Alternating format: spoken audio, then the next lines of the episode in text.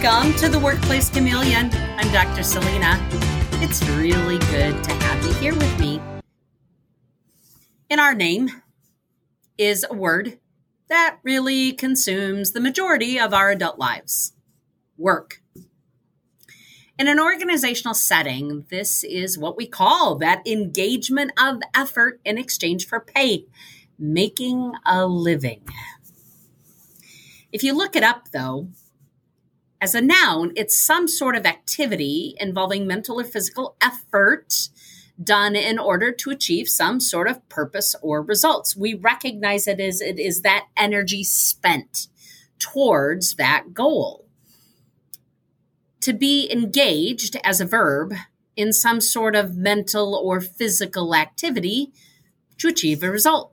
We know that this making a living takes different kinds of effort and there's work behind it. Now, if you'd like to, you know, pick somebody in your life who hasn't maybe quite realized that and play this on repeat for them, feel free. But we know you got to do something. All right. So why talk about that today? Because beyond a way to make a living, it can be work through a volunteer role, advocacy, support, caring for someone else. It is my work. Research also notes that it does other things for us. This process of how we spend our time because it gives us a place to focus our energy, have some social contact. Note that's changed in the last couple of years. It gives us the ability, whether it is in our communities, whether it's for an employer, whether it's for other kinds of organizations, some sort of collective effort and purpose, something bigger than ourselves. Depending on your cultural background and likely where you live, it has different influences on our social identity. There's been a bias long time recognized, and when I teach at the graduate level, we cover some of those cultural differences between I am. I am a professor and I work for versus I work for and I'm a professor. I'm an engineer and I work for versus I'm an employee at and then I'm an engineer. How do we see it as part of our social identity? For some, that's important. For some, it is not important. But essentially, some sort of work a direction to put our effort that gives us a collective sense of purpose, some sort of contact with others, a way to focus our energy, also gives us some regular activities. So if it was up to you just to wake up when you ever felt like every morning and get to what you get to for your work, chances are you've come to appreciate some structure of what is that timing look like for you to be able to get what you need to be able to do? You know, I, I think about what our original thoughts were as we were growing up about work. What did you learn from the people you were around about what work was going to be like and how we would do this together? I remember running around doing work, and I put that in air quotes, for my father in his office or maybe babysitting neighbors' kids or doing chores around the house. My dad's work as a pastor in congregations included visiting elderly in nursing homes. So that was my view of work. Getting called at all hours because someone was in crisis. That was what was taught to me about work. Preaching on Sunday mornings. That was work. And many times in our churches, someone would say, oh, you know, the minister really only works, you know, one hour on a Sunday morning when I knew in my household my dad was gone many times throughout the week for unexpected things that happen where he was needed. Some types of work, like that I just described of his, may be known as a calling or a profession or a discipline. Well, I formally started working as a CNA in a local nursing home at age 16. Now at nearly 52, that puts it at about, you know, 28 years of working. I've been fascinated about what goes well and what goes wrong in this employment relationship. That is, as people come together in organizations of three people or 300 or 3,000 or more, how do we measure effectiveness? Because we run a business to produce or serve or care for, ideally solving a problem or fulfilling a need that a specific group of potential customers has of us. And regardless of size of organization or scope of work, our rules of incorporation in the US that can also include profit or not for profit, we know that every business, every organization somehow has to cover its operating expenses. Well, what happens in that history? We come to work with a set of expectations of what this will be like. And then change happens. Work shifts. Strategies succeed or fail. Disruptions happen. People make good decisions and people are impacted. People make bad decisions and people are impacted. The reality is, and it may sound very redundant and very basic, but the reality is, we're still human. People's have egos, motives, goals. And it's been hard for me to understand. And yet, that is the process of growing up, isn't it? That many times those egos, motives, and goals mean at the expense of others recently I've been working on some research and some writing, conversations around the role of betrayal and forgiveness at work. Think about betrayal first. By definition, it's really something around breaking or violating some sort of contract. And in this case, it's usually some sort of a unstated, unwritten, presumptive agreement about trust or confidence. And when it's broken, it produces some sort of moral or psychological conflict within a relationship. Could be between individuals, could be between organizations, could be between individuals and organizations. And maybe that's where I'm fascinated because organizations are simply made up of people and yet expand into something so much more than the sum of the individuals themselves. And when someone you trust breaks that trust by doing something that hurts you, this is damaging. Expectations are damaged. And we think of other words deception, disloyalty, deception. I like that word so much. I think I just said it twice. All right. we might say things like, I felt stabbed in the back. They double crossed me. They sold me out. Or maybe it was more subtle or passive aggressive or it was leaked. We recognize that betrayal is the opposite of loyalty and faithfulness. So, in this psychological contract, that's not the employment arrangement, but there's a psychological contract that happens between an individual coming to work for an organization, and the organization says, Here's what we, we will offer you. And in return, the individual to contribute their work, to contribute the effort, has some expectation psychologically about what will that relationship look like.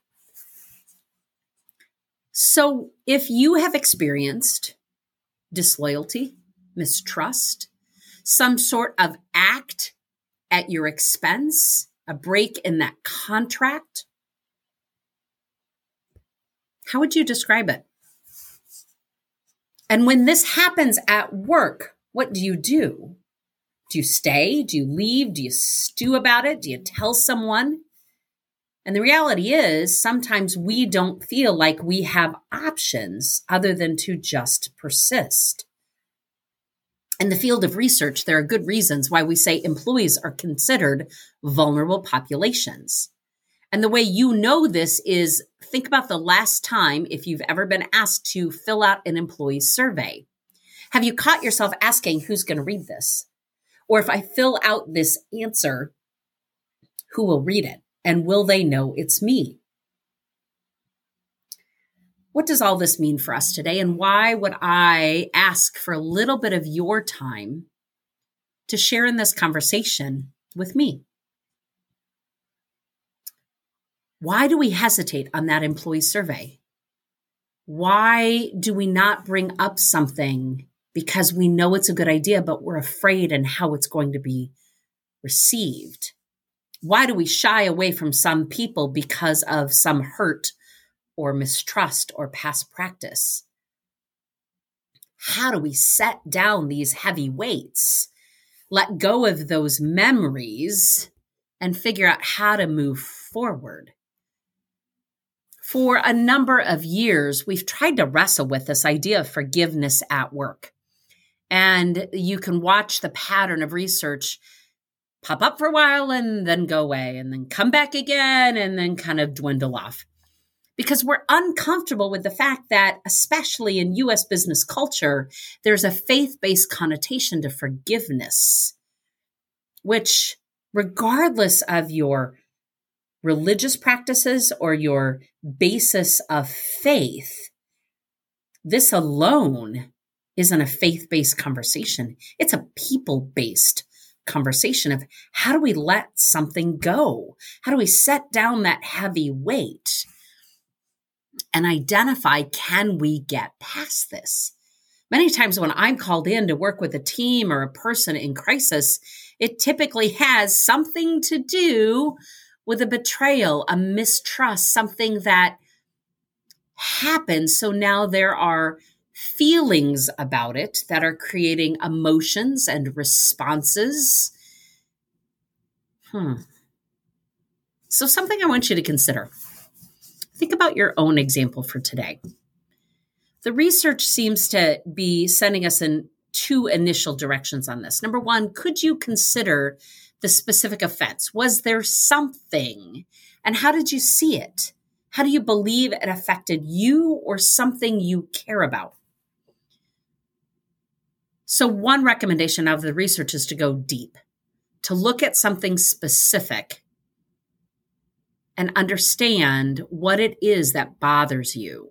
Was it the action? Was it the deceit? Was it how you looked in the process? I know sometimes for me, my hot button goes off when something has been done that impacts my brand or reputation when it was something I didn't do. So you can go deep on something or you can pull back to what I'm going to call a bird's eye view or a drone's eye view and reflect maybe today on your own ideas around forgiveness. And where does that show up for you in workplace relationships? We can certainly look at the rest of life too, but my focus is at the office or your workspace or whether you're on site or remote this is still all about relationships. And therefore, we have to be able to wrestle through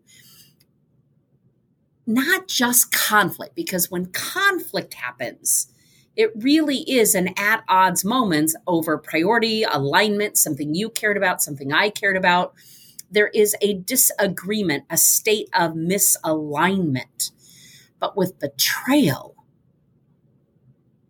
or others, not that conflict isn't significant, but when the power is shifted, when you hold more power and you did something to me, does that look different?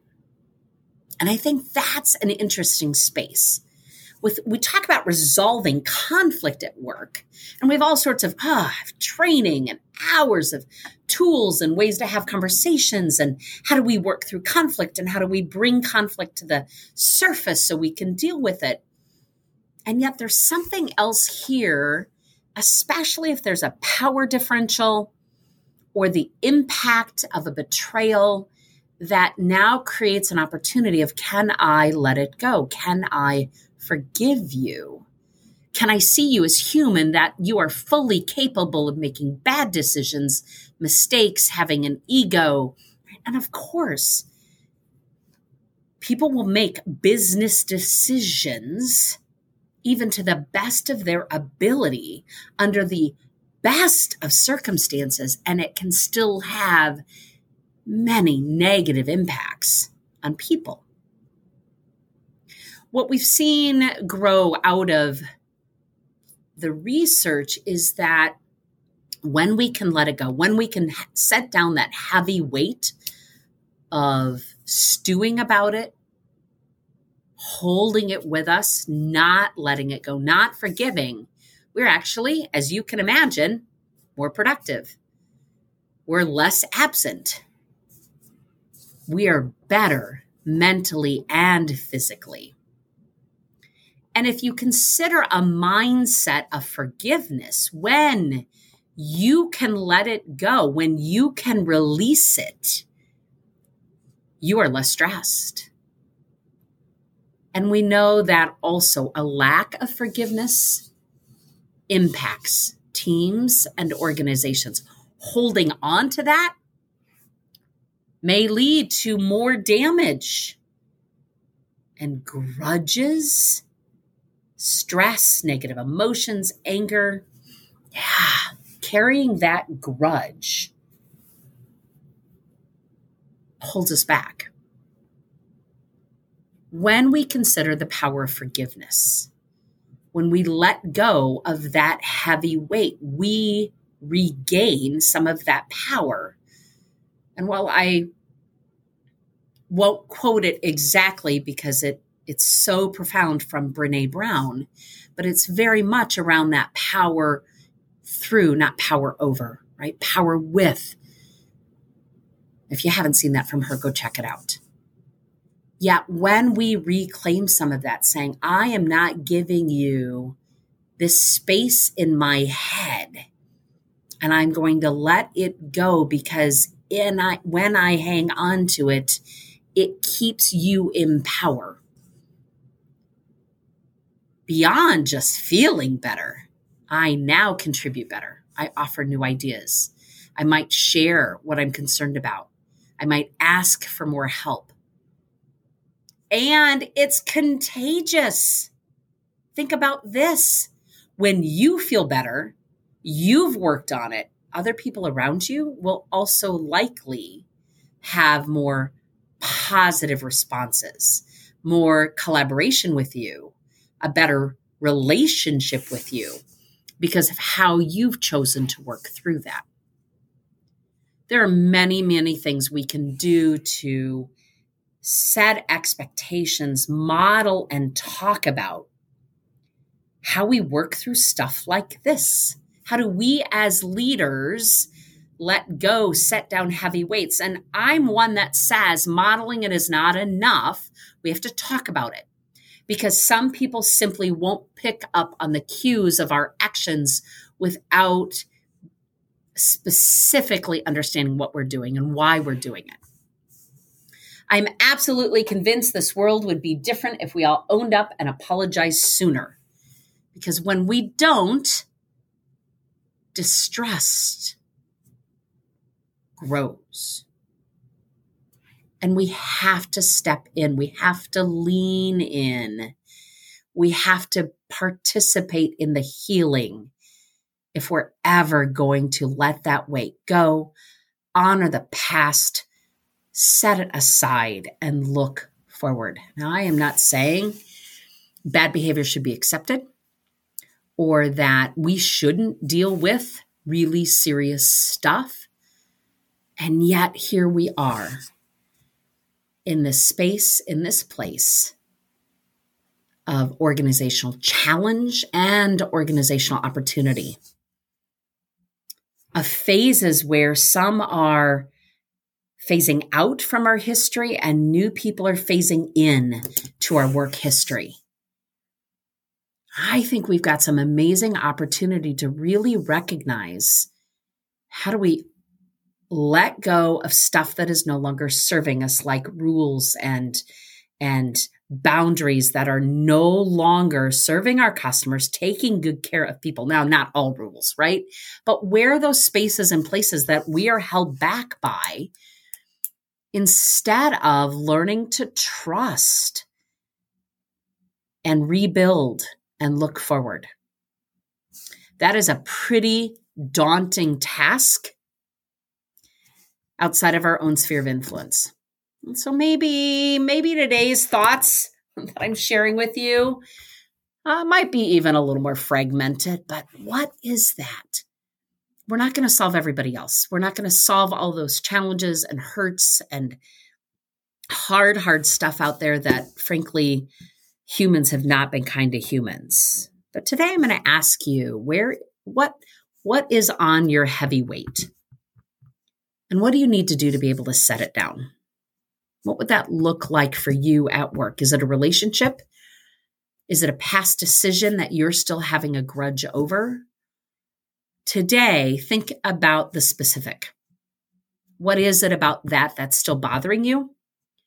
Why will you continue to let it bother you? Or, secondly, can you adopt a new mindset that welcomes forgiveness without expectations, without strings of what forgiveness means, other than it says to let it be in peace. That it was, it has been, and now you take that power back. Not saying that it was okay to do, but saying you're choosing differently to move forward. So many people write about this, research this in our personal lives, in our relationships, outside of work. Today, I want you to consider it at work. What would that look like for you? And what would you be willing to share with me about it? You have been gracious enough to hang out with me, listen to me share ideas with you, and I would love to hear from you. So, this summer, in this next couple of months, depending on when you're listening to this, you can always reach out. But we've got a pretty big endeavor going on and putting more material together around hurts and just hard, hard stuff that happen at work and how we move through that. If you would be willing to share your story with me, you can leave the names of the guilty out if that's better, but I would love to hear from you. So please reach out to me directly, to our team here at the Pearman Group and the Workplace Chameleon. You can find me on the website across our social media. Drop me a note. I'll set up a call with you if that would be better. I would love to hear your story about your process of forgiveness. How is it working for you or where are you held back? And I'd love to learn with and from you as well. We have some big challenges in our organizations, and we need each of you doing the great work at your best potential. If there's anything I can do to help you see those heavy weights, set them down so you can move forward, it would be my honor to do so. Thank you for being here at the Workplace Chameleon with me, Dr. Celina, and I can't wait to share to invite and to talk with you again. Until next time, take care, be well, keep making a difference.